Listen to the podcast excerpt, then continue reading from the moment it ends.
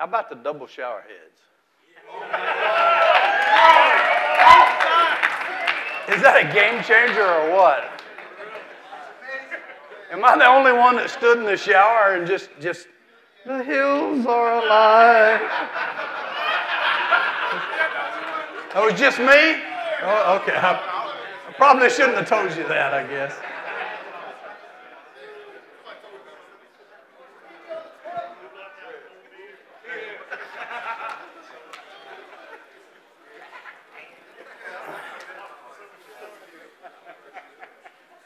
Years ago, there was, wow, that thing feeds back big if I get up in front of it, don't it? Years ago, there was, still feeds back well. It's right over here. Years ago, there was a, okay. don't move. That won't work for me. You're, yeah, that's what it is. Your fear. Years ago, there was a, uh, a man in Africa who became quite famous and became quite wealthy because he was the first one to discover how to get close enough that you could take video and record lions feeding.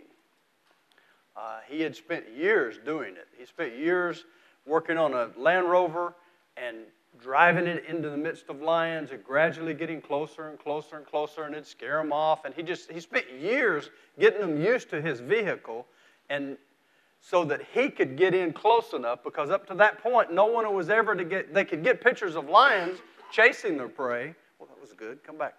Uh, but but they could whoa. But they couldn't get get video of the lions feeding on the prey they just captured. And this man was able to get it to the point he could drive up close enough and the lions and watch the lions make the kill and then watch drive up close enough to watch them actually feed on the carcass. And he was the first one to get there. So reporters and wildlife photographers and, and people that just had a lot of money flocked to him to be able to go and get in within that distance. Every time a group of them would get there before they would leave he would bring them out to the land rover and he'd give them the speech. He would say First off, look at the Land Rover. It's well protected, it's got cage and bars all over it. The lions cannot get to you as long as you're in the Land Rover. I have conditioned these lions over the years to the point I can get close enough for you to get video. You will not need to get any closer. Stay in the Land Rover. Because if you get out of that Land Rover, we're out in grass about this tall, you think you can see everything, you can't see everything. There's always a female lion within 50 yards of us or so. Said you can't see them, and you get out of that Land Rover, you're going to be dead. And so he'd look at each one of them. He'd go to one of them and say, What do you do for a living? The guy said, Well, I'm a lawyer, and blah, blah, blah, blah. He'd just go to each one of them. They'd all give what they are you know, lawyers, journalists, wildlife photographers. They all telling their story of who they were. He'd go, That's great. That's just, that's just awesome. When we're in the Land Rover and we're out there amongst those lions and we get to the point you can get the video to those lions, you're just food. Gave him perspective, right? Well, the story goes, true story, they get in the Land Rover and they all go out. Sure enough, he gets them close enough. They've killed the prey, they've dragged it over to an area, they're all feeding on it. He's got them close enough there's spots on the top where they can stand up and video and leaning out the windows, all kinds of different stuff. Uh, they've got them close enough and they can get the video. And they're getting this video. And there's this one guy, wildlife photographer. Y'all, one there's probably one of y'all in here, right? That don't listen to instructions and don't follow instructions. You know, I'm going to be the guy that can get away with it, right? He gets out of the Land Rover. Now, the minute he gets out and the door shuts, the driver knows what's going on. He says to the person to his right, he said, that man's dead. And he reaches down and starts trying to start his, and not trying to, reaches down and starts his motor as the guy's walking up front closer to get a closer view. And they're telling him, get back in the Land Rover. They're all telling him. He's, he's not telling him anything. He knows the man's already dead. The guy walks about three feet in front, of the Land Rover, and they hear this growl, and they all look right. And the guy with the camera in front of the Land Rover looks to the left, left, right, to the left, and there in the grass is a female lion, full grown female lion. And this guy's honking his horn. He's doing everything he can to discourage it, but it doesn't stop anything. Before the guy, as he looks, before he turns and finishes his first step, the lion's hit him. I don't know if y'all know this or not, but a full grown African lion can cover 100 yards in 3.2 seconds. Think that one through. We're talking fast. Well, he's hit, grabbed by the back of the neck with, it, with the jaws, and, and being dragged off. What was the problem? All he had to do was stay in the Land Rover, right? That's going to factor into what we're talking about repeatedly. Just think about stay in the Land Rover. And we'll talk about sometime uh, about what that means. Let's just start off by reading some scripture. I like God's word. I hope some of you have an actual Bible. It's a good thing to read it straight out of the Bible. Some of you haven't learned that yet. If you really want to study scripture, that thing on your phone is never going to do you any good when it comes to studying scripture. When it comes to studying scripture, you need a Bible with, with notes at the bottom. You need a Bible with with concordance at the back. You need something that you can actually study with and go from page to page and back to that page and et cetera, et cetera. Well, let's pick up Hebrews chapter 11. I'm going to read 1 through 16. There's a reason why we're reading all this, so just bear with me as we read it.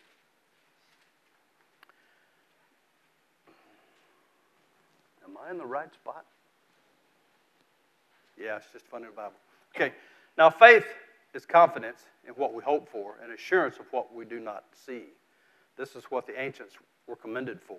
By faith, we understand that the universe was formed at God's command, that what we see was not made out of what was visible. By faith, Abel brought God a better offering than Cain. By faith, he was commended as righteous when God spoke well of his offerings, and by faith, Abel still speaks even though he is dead. By faith, Enoch was taken from this life so that he did not experience death. He could not be found because God had taken him away. For before he was taken, he was commended as one who pleased God. And without faith, it is impossible to please God because anyone who comes to him must believe that he exists and that he rewards those who earnestly seek him. By faith, Noah, when warned about things not yet seen, in holy fear built an ark to save his family. By his faith, he condemned the world and became heir to the righteous, that is, in keeping with faith. By faith, Abraham, when called to go to a place he could he, would not receive as his inheritance, obeyed and went, even though he didn't know where he was going. By faith, he made his home in promised land, like a stranger in a foreign country. He lived in tents, as did Isaac and Jacob, who were their heirs with him in the same promise. For he was looking forward to the city of foundations, whose arch- architect and builder was God. And by faith, even Sarah, who was past childbearing age, was enabled to bear children because she considered him faithful who had made the promise. And so, from this one man, as good as dead, came descendants as numerous as the stars in the sky and cloudless as the sands of the seashore. All these people are still living by faith when were still living by faith when they died. They did not receive the things promised. They only saw them and welcomed them from a distance, admitting that they were foreigners and strangers on earth. People who say such things show that they are looking for a country of their own. If they had been thinking of a country they'd left, they would not have had the opportunity to return. Instead, they were longing for a better country, a heavenly one. Therefore, God is not ashamed to be called their God, for he has prepared a city for them. Writer goes on in some of the following scriptures to name many other great people of faith and the things that they did in faith. But for the sake of time, I'm going to move it forward to verse 39 and 40. These were all condemned for their faith, yet none of them received what they'd promised, since God had planned something better for us, so that only together with us would they be made perfect. Look at that again. They were all commended for their faith, yet none of them received what had been promised, since God had planned something better for us, so that only together with us would they be made perfect. You see what it's saying there? All of us and them are made perfect joined together. See, what they did didn't finish it. They didn't even get to see it. So you could say that we're laying the foundations for you and I to stack upon because it's together that all of it came comes together. We're adding to it together with them to make it perfect. Stay with me for a second. Look at verse 12, uh, chapter 12, verse 1. It lays out this Im- imagery that all these people named are now this, this great cloud of witnesses, right? They're cheering us on. They're watching down over us as we, as we do what's being done to make perfect together, right? The great cloud of witnesses are all down there cheering us on, and they're looking down at us going, dude, stay in the Land Rover. You don't see the lion, but he's out there. Stay in the Land Rover. All this great cloud of witnesses, these people, the Greek for witness is, is uh, the origin of the English word martyr or testifier. Think about that for a second. What's my point in that? This is not a silent crowd just watching.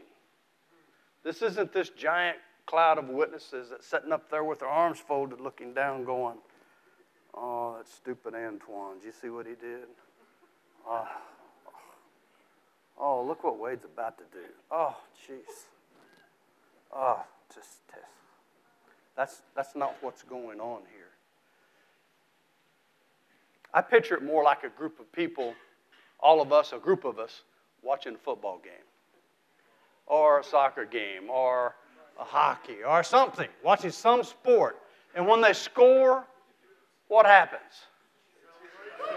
Uh, LeBron goes in for the giant dunk right on top of somebody, you know, his head's here and he's slamming down on top of him. What do you guys do? I've,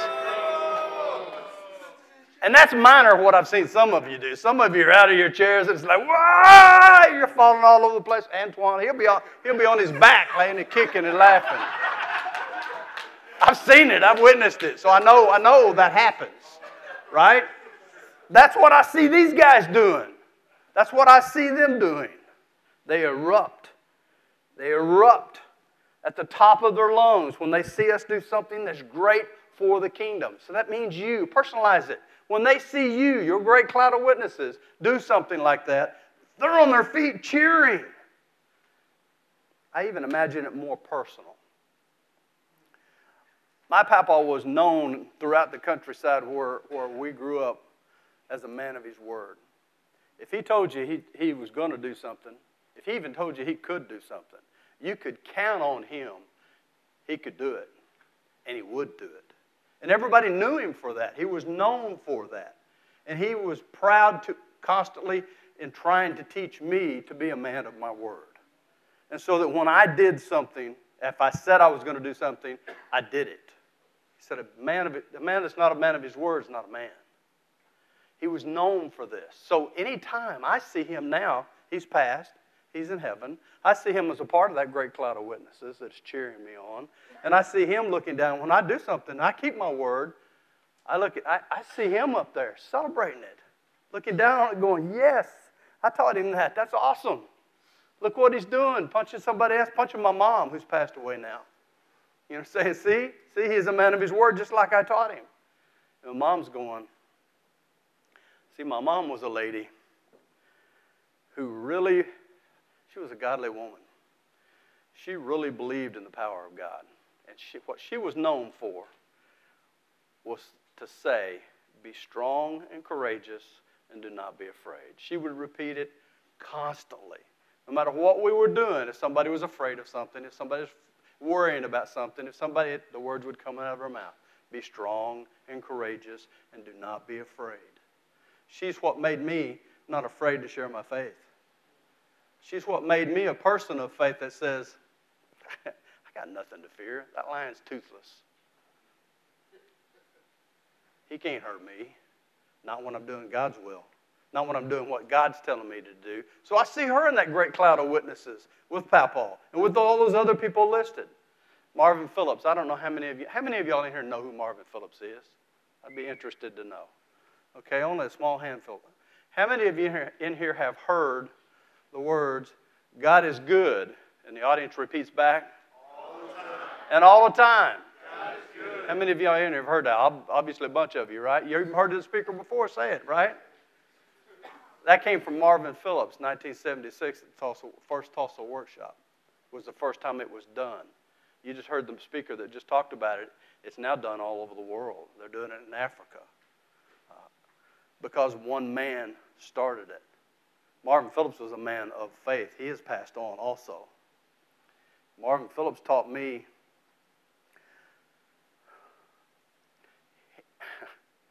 he taught me that it is important to love the lost as much as you love the saved. That may not mean much to y'all because this is a group of people that understand that. But I'm going to tell you, in the average church that you'll go to, they don't understand that. They spend all their money, all their efforts, all their everything on what? The people in the church. If they come up with, okay, we're going to change, we're going to change the painting, we're going to change the color of our walls. Who are they going to go talk to about what color walls they should paint? People in the church. What do they think? I don't want to disappoint them. I don't want to. They won't think about, well, what does the lost people that come in here see? They won't think about. They won't think of it that way. When they think of what kind of songs they're going to sing, well, what kind of songs would our congregation like to hear? Our saved people, right? So Marvin Phillips teaching and taught it. He didn't just teach it; he lived it. You've got to love the lost as much as you love the saved. Now, he, he never said it the other way. He never said you've got to love the lost more than the saved. He said as much. He said it's equal. He taught me that. I see him in that great cloud of witnesses rejoicing every time I'm involved in bringing someone to Christ. Whatever involvement I might have, I see him on his feet leaping with joy and screaming at the top of his lungs. Because Marvin would do that. I could go on and on list you many others that are part of the great cloud of witnesses that are cheering me on, that are testifying, that are saying to me, I hear them saying it, stay in the Land Rover. When I fight for a soul, I don't think they can contain themselves. This great cloud of witnesses, which includes the people I brought up, but all those others. I see Moses up there. I see all of them up there. When we fight for somebody's soul, I see all of them erupting from their chairs, flap, falling down on their cloud, kicking their feet, doing whatever it is Antoine does when, when LeBron dunks. I see him doing all of that. Twan's saying, chill, no more. You think I'm going too far by saying that cloud of witnesses doing that? That those people are up there doing that? I tell you the truth. There is rejoicing in the presence of angels of God over one sinner who repents. Luke 15 10. That's what Jesus said that. I believe words when he says them. Here's something Marvin Phillips said to me that I don't think I'll ever forget. It's one of the things that drive. Man, I'll quit talking about you if you.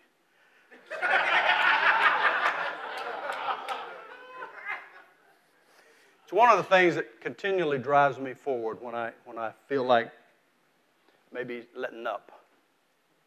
So write this down. Let it be something that somehow do something with it that will help you remember it. Whether you tweet it or write it down or put it in notes or whatever, get this down because this one statement from Marvin Phillips has, has stuck with me over the years and I think always will. Someone is watching you and being affected by your faith or lack of it.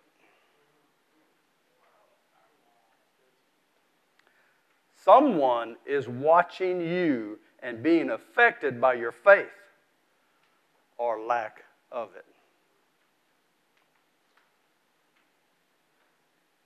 Hang on to that one, guys. It'll motivate you. Pull up that picture. Have y'all seen this? Many of you probably seen this picture, right? Y'all, y'all all seen this picture before? Been on the internet all over Facebook. And how many of you, the first time you look at the picture, think it's the little lion that's speaking? How many of you? Oh, only a couple. How many of you think it's the big lion that's speaking? Some of you didn't raise your hands, so that means you don't think. See, it works both ways. This great cloud of witnesses thing works both ways. You know, I told you the Greek word for witness is also martyr. If you've read the Old Testament, you know how the, all those people lived that lived that he listed lived a martyred life.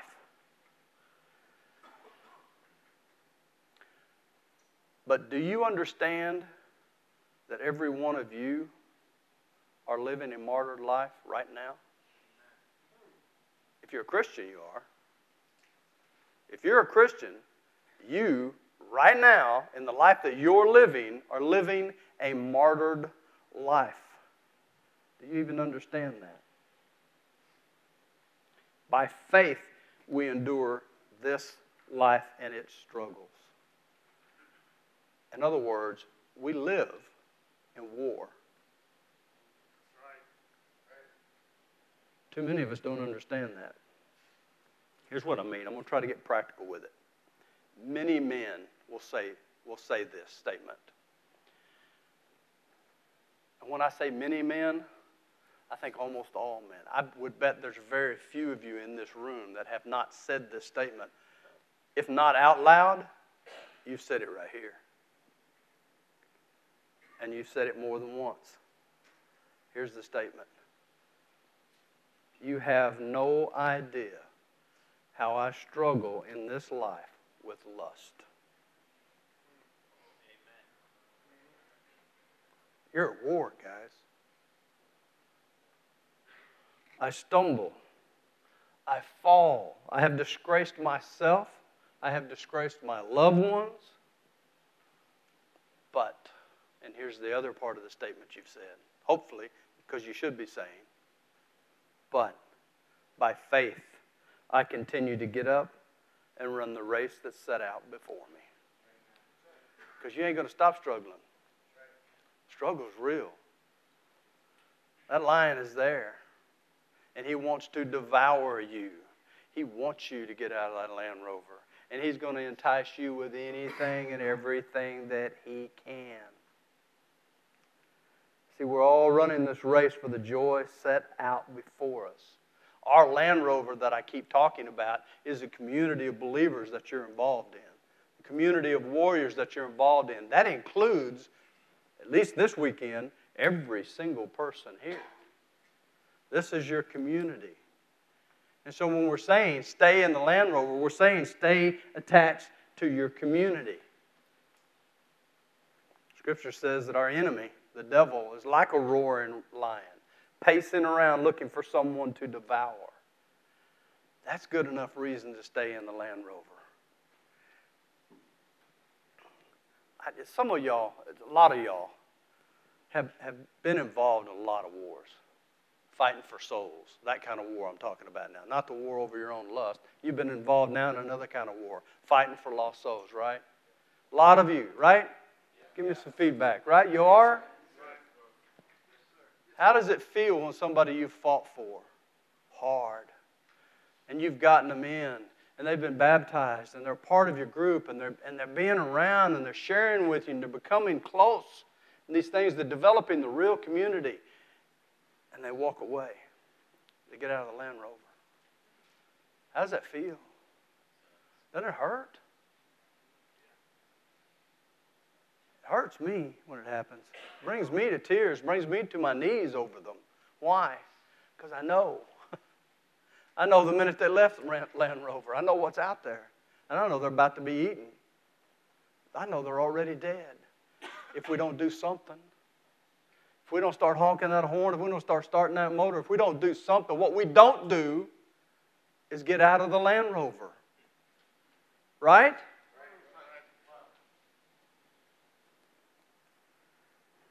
We're at war, guys. And in the midst of this war, never forget, we are establishing a legacy. That's the other thing I think the average person, average Christian walking, doesn't get till you start getting really old. You know, like ancient, like me. Me and Robert, you know, some of those old guys. You don't start getting this part until we get old. You, we look back and realize that you are leaving a legacy Every one of you, no matter how young you are in this room, you are leaving a legacy right now. You are establishing your legacy in the walk that you're doing right now. For some of you, it's not a good legacy. What's going to be said about you? When you finally pass on and you're in that great cloud of witnesses, what's going to be said about you? Did, did you stay in the Land Rover? What's going to be written down about you? I believe it's being written right now. Is it going to say, man, Robert was a great warrior? Or is it going to be, dude, Robert wasn't a warrior at all? See, you get to choose because you're leaving a legacy one way or the other. There's only two ways it's either a good one or a bad one, there is no in between. You're either following God and doing what He wants, or you're following Satan and doing what he wants. Even when you think you're just doing your own thing, man, if you can't get anything from this lesson, get this. There is no such thing as your own thing. It doesn't exist. Whoever's told you that is, okay, I got to call, is a liar because it ain't true. There ain't one of you in here doing your own thing. This, this whole, I've lived long enough to see these generations come and pass. All this generation comes in, and we're going to be different. We're going to be different that generation before us. We're, going to be different. I ain't going to be like anybody else. And then you cut your hair just like everybody else. And you wear the same jeans everybody else is wearing. And you wear the same shirts everybody else. I don't look like anybody else, but you're looking like everybody else in your age bracket. I'm getting tattoos because, man, Dad don't like tattoos. I'm getting tattoos. I don't have a problem with tattoos, guys. I'm just using it as an example. I'm getting tattoos because my dad don't like tattoos. And I want to be different. Really? You guys roll your sleeves up. Y'all got tattoos. Y'all look the same. You ain't doing nothing different. And I've watched generation after generation after generation after generation do that. Do you know why, when I was back in the 60s and there was such a big rebellion going on in the 60s? Uh, y'all, y'all don't even remember any of that, but ain't nobody here alive was alive in the 60s besides me. But there was this giant movement of rebellion, right? That's what they were known for. You ever wonder why they didn't have tattoos? They didn't do the tattoo thing? You ever wonder about that? Well, some over here said too expensive. Nah, trust money didn't stop us from nothing. That bottle of booze, man, we could get that. No, the money didn't stop nothing. You know why they didn't have tattoos? Uh-uh. They were scared to death to get diseases because back in that day, probably 50% of the people that got tattoos got diseases because they didn't have the clean methods and the clean ways to do it like they do today. That's why they, that's the only reason they didn't have them. That, that's true too. That was going on, but that wouldn't have stopped the guys in the 60s. That's what the guys before him said it. The guys in the 60s are like, y'all, they'd have done anything when anybody said, don't do this. I'm doing that. Why? Because I won't be different. That makes you like everybody else. Man, you get my point. there is no different. You're just like everybody else. So quit trying to be different. Try to be God, like God, like God wants you to be. Be like Jesus. That's what he said. Quit trying to be different and be like Jesus. Believe it or not, that's where the difference found. Do you know that? When you really want to be different, go out and start doing what God says. Now you're different. and it's a good different because it leads to a place that's not eaten by the lions. I want you to think about this. When you walk into a room, no matter what the scenario is, you, you're going into a church, you're going into the church party next week. When you walk into the room, do the demons fear you? See, uh, there are people in this room I can look at There's Kerry Cox. There's Wes back there. I mean, there's many people I could name that I picture when they walk into a room. If we could see what's going on in the realm that we don't see, the spiritual realm, you would see demons going, oh, there comes Wes. Man, sharpen my talons. Get these things ready because we're fixing to be in a war. This guy's a fighter. They fear him. Do they fear you when you walk in the room? Or you walk in the room, they look at him and go, easy prey. Which one are they doing? You better hope they're fearing you because if they're not, they're going to eat you alive. And that's what we're trying to work on. I got to tell you guys, as if you can't tell, I'm getting old. Sometimes, a true confession, sometimes I just want to quit. Sometimes I just want to stay at home, kick my feet up in the chair and watch TV. Sometimes I want to sleep in till noon. Sometimes I want to say, let the young guys do this fighting. I fought long enough. But then I look around me. First, I look up, that great cloud of witnesses. And then I look around me, right here. And I see you. And I think, I can go on. I'm blessed. I'll keep fighting. I got this, these kind of warriors fighting with me.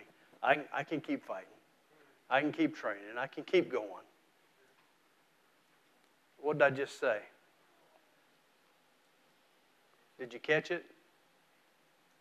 You motivate me. All you guys in this room, just being here, motivates me. You don't know how motivating it is to start something 10 years ago when me and Carrie just said, man, let's just get together and do our own thing because this other thing ain't working. And it'll just be a little thing because it's just two ministries, but we'll just do our own thing to looking 10 years forward and being this. To say we didn't dream it, I don't think we were dreaming it in the very beginning. We just wanted to do something together. And now, well, we're doing something together, all right, ain't we? Is this not encouraging to you to get to come up to something like this and see other people involved in what you're involved in, training to be warriors, that you're trying to be warriors? Does this not motivate you? It motivates me that you're watching me. It motivates me. God's blessed me with a lot of people that are here now, and God's blessed me with certain people in my life. I could name probably 15 or 20 or more. Uh, I'm only going to introduce three of them to you today, and I want you to know something before I do it. When I was sitting down writing this up and thinking about how to do what I'm about to do, I thought, man, this seems awful prideful, awful arrogant. Because there are men that are going to be in that room that could bring up, I'm going to bring up some people and, and show you, kind of develop a legacy. They could bring up a, a line a mile long. And here I am bringing up just a few. I want you to know I recognize that. But I'm the one that asked to speak on this topic, so I'm the one that's bringing up some people to look at as a legacy. Because if it was Carrie, y'all would all be up here, and, and the legacy would be back here talking to empty seats because they brought so many. So I, I recognize that. So it's not coming from arrogance. It's coming from, I want you to know about some of the people in my life that are continuing the fight. This is kind of a, a legacy, a small part of it that's behind me. Josh Wilson, where, where's Josh? Josh, would you come up here?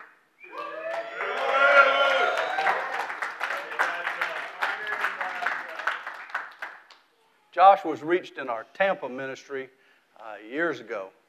Um, and Josh has been a warrior ever since he was reached. He's been a part of reaching out to people. I mean, there's people I'm sure he may even talk about that are, that are up there in that great cloud of witnesses now that were reached by Josh. He's continually reaching. Josh picked his family, got married to a lovely young lady, picked his family up, and moved to Tulsa because where he was, the church there didn't want to fight anymore. They didn't want lost people in their crowd. So Josh said, Well, I do.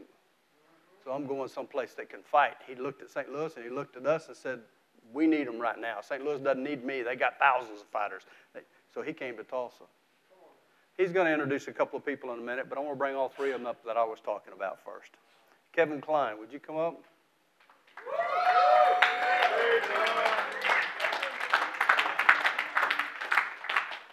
Kevin was reached by our first CMU workshop. Our first CMU workshop, Kevin was looking online. He was a campus minister down in Louisiana. What's the name of the town? Ruston. Ruston, Louisiana. And he was uh, not being effective, and he wanted to find some place he could be effective. So he found us online. He came to our workshop and went home on fire. And he started reaching lost people, which in some churches, I know it's hard for y'all to believe, but this is crazy. In some churches, it causes discomfort. Causes discomfort to the point they're like, can you go someplace else? It's crazy, I know, but that happens. It happened to this man. He started reaching lost people, and the elders went, um, You're going to have to change your ways. What do you mean? He said, Well, you're reaching the wrong kind of people. You mean lost people? yeah, I mean, you need to reach doctors, lawyers, and never mind, I won't go that far. Kevin has came up, decided when that happened to come up to Tulsa to be a part of a ministry where he could reach people. And it wouldn't be a strange thing. So he came up and he's been reaching a lot of people. He's going to introduce a couple of them to you in a second. Brent Bilby.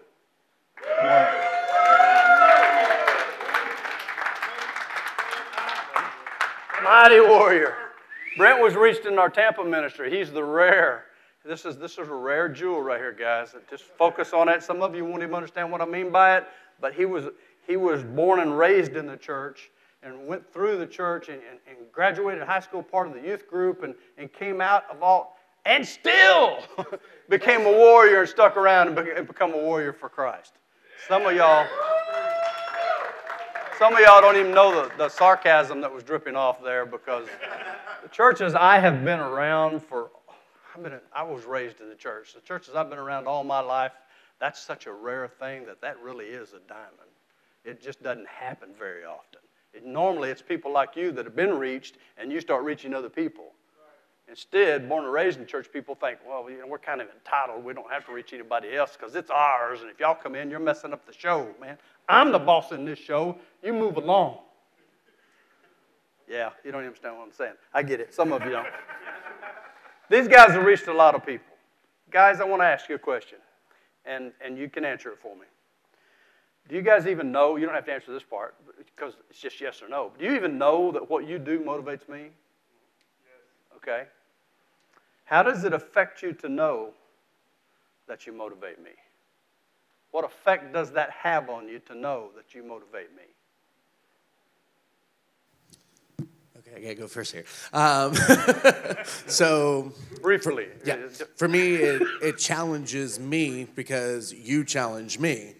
And I, I just see a brotherhood being able to challenge each other to get better, be better, be better warriors, keep going and keep fighting.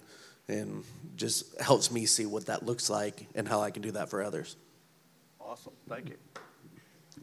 Well, honestly, it's second nature, partly because in the college age ministry, there's not too many people that are that we're actually closer in age, and so I wouldn't want to lose somebody that I can kind of relate to and hang out with. But on, on top of that, uh, just as, as a friendship, it's going to be second nature because I don't want to lose you.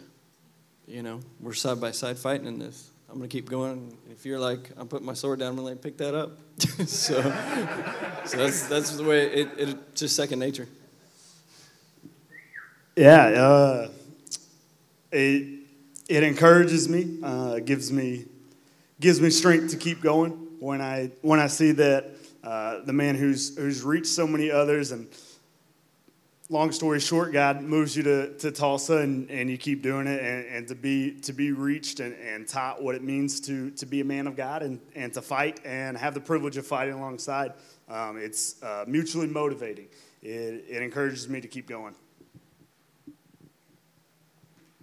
Okay, I want each of you to bring, give me two living examples the legacy that's currently living right now. And I know you could give me more than two, but go ahead and give me two. In other words, bring up your two people. Okay. You can also talk about any that are in your great cloud of witnesses, as long as you're brief. So, people in my great cloud of witnesses above, my grandmother, uh, Dot Klein, just how she lived her life, how she really gave everything to not just her family, but to lost people as well, and challenging me to get to know the lost as well, uh, even though I didn't really take into that until much later, but just looking at that.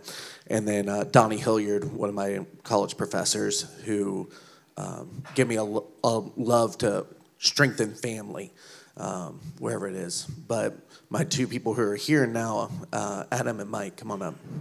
So,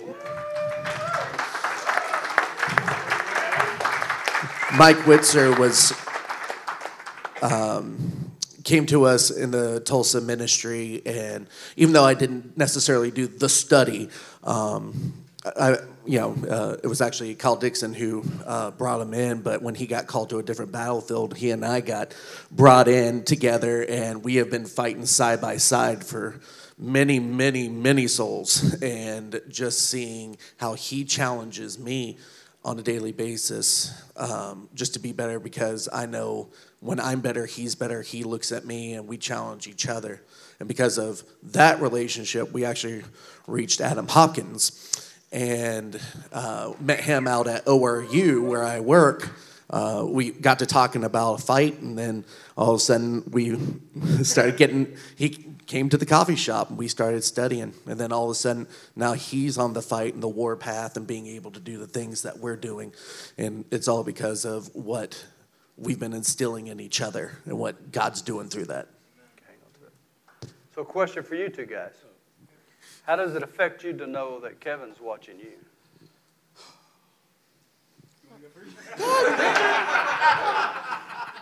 Well, for me, it's it challenges me more to do what God calls me to do, um, and so it's because like He challenged me when I first after I got done with my study, He challenged me to reach souls with all my heart and all the passion that I have.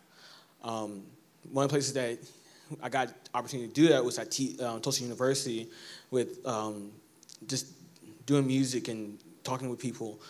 Um, and seeing the passion I had, like having him look at me like, man, you have a responsibility, and then turn around like, you're leading me and helping me grow. So that's, yeah. Uh,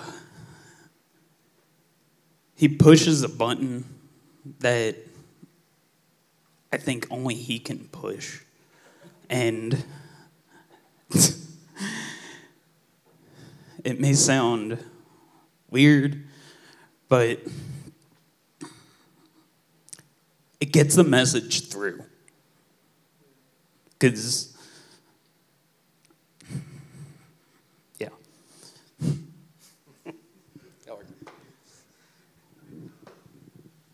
See, two people I've had the privilege of being able to be a part of their lives. Uh, Mark is one. Why don't you come up here?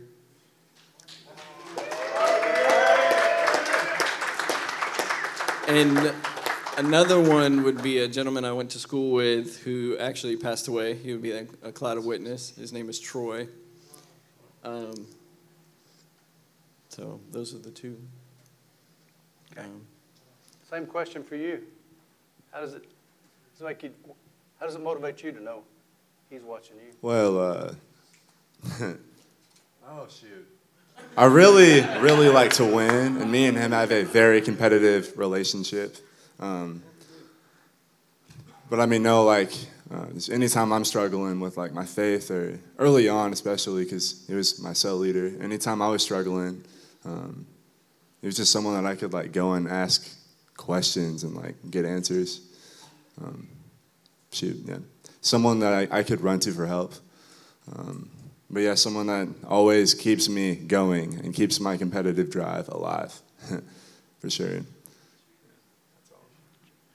Josh, hang on before you pass that on. Uh, I want you to talk about Troy for a second. Just be real brief, but I want you to talk about Troy because he, he's also on my great cloud cloud of witnesses. He's watching both of us. okay. That man had an effect on both of us. All right, so I'll give a quick Real quick. quick quick background here that um, so I moved around a lot, uh, being, in a military family. Some of you guys can realize moving around for one reason or another. Um, didn't really know what having a strong friendship was like because it was every two years I'm changing. So I met Troy, ended up getting to know him for 13 years. That's a long time in my book. That's a scary place. That's a deep place. He didn't really have much of a father, so I kind of assumed a little bit of that role. Very bright guy, engineer, electrical engineer. Uh, was into cars. We'd work on cars together. Uh, he had a motorcycle and that, that type of thing. Um, took care of his mom, lived with her. Um, and just real quickly, I was supposed to get breakfast with him just on a Saturday. Hadn't been talking to him, you know, just checking in. Just like you, a good mentor would. You want to keep up with your friends, you want to see how they're doing. And then I got a call in the middle of the night that um, he had died uh, on a motorcycle. And it was from his mom. I was the first person she called. And uh, he was only 30 years old. And I thought, well, you know, before that time, I was like, dude, you're going to get married. I'm going to get married. We're going to raise our kids, and they're going to be friends. And it just gets really real when you realize that life can be really, really short. So when I think about Troy, I, I, I, can't help it, but I get a little bit emotional because when you've been that close and you lose someone that close, um, it helps you understand that you've had a healthy relationship and that you've loved very, very deeply. And I think only God could allow that opportunity to happen where I could have an enjoyable male brother to brother bond that when they see him, they're like, oh, where's your buddy Josh? Or they see me, they're, oh, where's your buddy Troy? And uh, so when I think about now, and actually my son's middle name is named after him, so it's funny. But, um, but when I think about him and him passing on and, and looking down, um, it makes me think of healthy and how healthy relationships are possible, and that's what you should constantly, daily strive for. Uh, so that's. I'll give you an example of Troy's faith that I experienced. Uh, he came to me. He'd had been working on his motorcycle and cut off his uh, portion of his finger, about about that much of it of his finger, and he'd gone to the doctor and got it stitched up. Did, did what they have to do to get it back, you know. He immediately came from there to me, and I don't say this jokingly. This is an example of his faith. He came to me and was asking me, can, can, can we pray? Can, can God heal that and grow it back? Now, some of you, that just sounds silly that there would be such a thing. And, and don't think I'm about to tell you we prayed and it did grow it back. Because I've shared with him, I haven't, I haven't personally witnessed God working that way in, in our current century, but I'll certainly pray with you and we'll pray together about it. But that's the kind of faith he had to even ask. It takes a lot of faith to even ask that. It wasn't nativity either. It was true faith on his part. Joseph and Lancelot, if you'll come up here.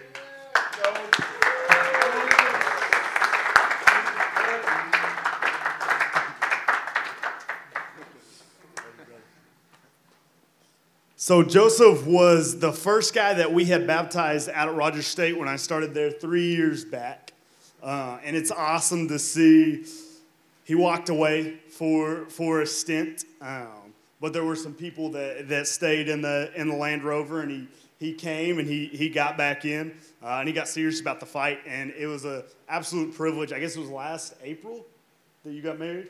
Yes, it was. Yeah, so to get to see him him marry a, a godly woman.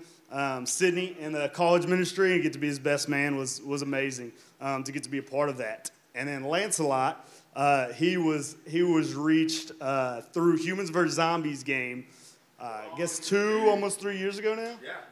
Yeah, and so um, just a guy that uh, through he could tell you his story at, at another time. Um, and, and, it would rip your heart out, but it would also give you hope that God can take people in a broken situation, not only piece them back together, but make them agents of healing. Uh, and to see him um, break some cycles in his life and to, and to get into the fight and, and reach a whole slew of people from little, little bitty Ramona, Oklahoma, which is his high school, that uh, some of which came to campus, some of which he just kind of pulled back and pulled in. It's been, it's been a privilege to, to see that take place. So those, that's a little bit about my guys.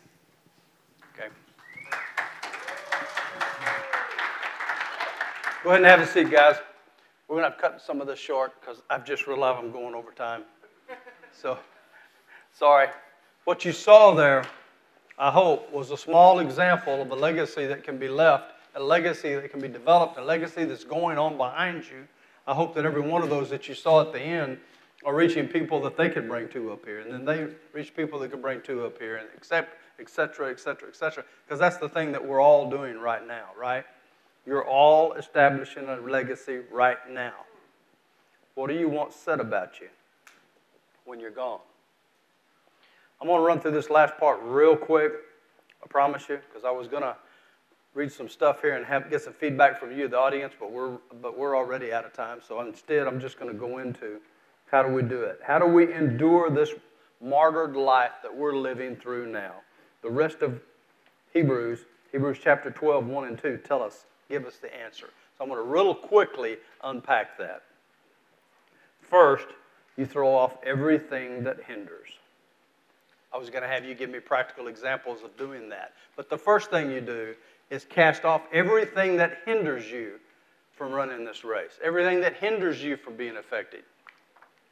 Second, throw off the sin that entangles you. Look at that word, entangles you. That's what sin does to us. It entangles us. Throw off everything that, every sin that entangles you. How do we run the race with perseverance? Because that's what's in the scriptures too. Run the race with perseverance. How do we do that? These are things you can be thinking about instead of me getting audience feedback. I'm almost done. What does it mean, last but not least, to think about? What does it mean to fix your eyes on Jesus? What's that mean to you? Think it through. Close out just as an encouragement what the joy set out before us is. Blessed are those who are persecuted because of righteousness, for theirs is the kingdom of heaven.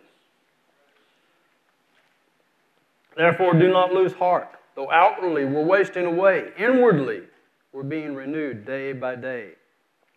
For our light and momentary troubles are achieving for us an eternal glory that far outweighs our troubles. 2 Corinthians 4 16, 17. Humble yourselves, therefore, under God's mighty hand, that he may lift you up in due time. Cast all your anxieties on him because he cares for you.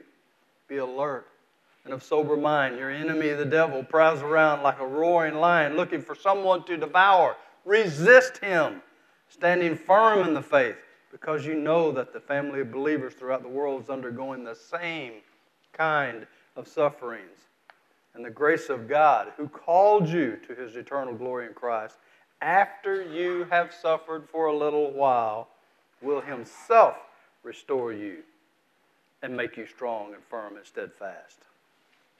Guys, stay in the Land Rover. Thank you. I love all you guys.